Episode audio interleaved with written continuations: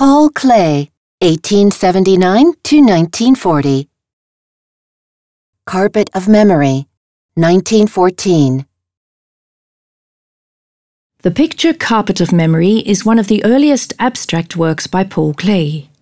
The term carpet indicates here a fabric of memories, emotions, and thoughts from the past, bound together by symbols, shades of color, and structural elements. The carpet simulates through the nature of its material traces of aging and thus also of memory. However, no specific memories or experiences from the past are meant. The allusion to Tunisia and the Orient is more inferred than proven. Klee painted the first version in 1914, after the beginning of the First World War and the sudden death of August Macke.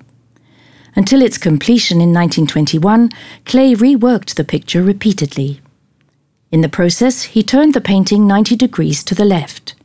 The canvas originally stretched on a wooden frame, he now mounted onto cardboard. Klee carefully prepared the foundation with muslin and a thick layer of chalk grounding, onto which the colours were applied in various layers with watercolour and oil paint. Everything blends into a fine network of mysteriously sinking, painted over, and newly appearing structures and symbols. The individual symbols are insignificant in themselves. The legibility of each one disappears behind the overall impression.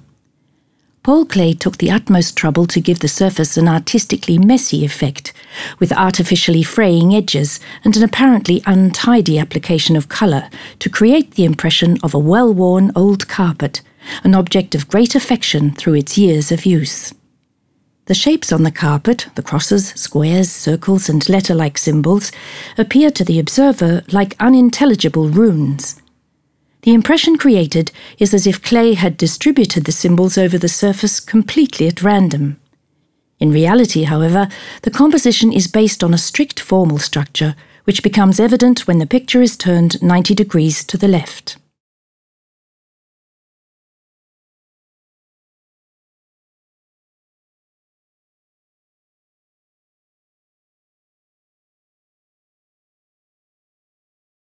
Visit the Zentrum Paul Klee Bern and see the original works.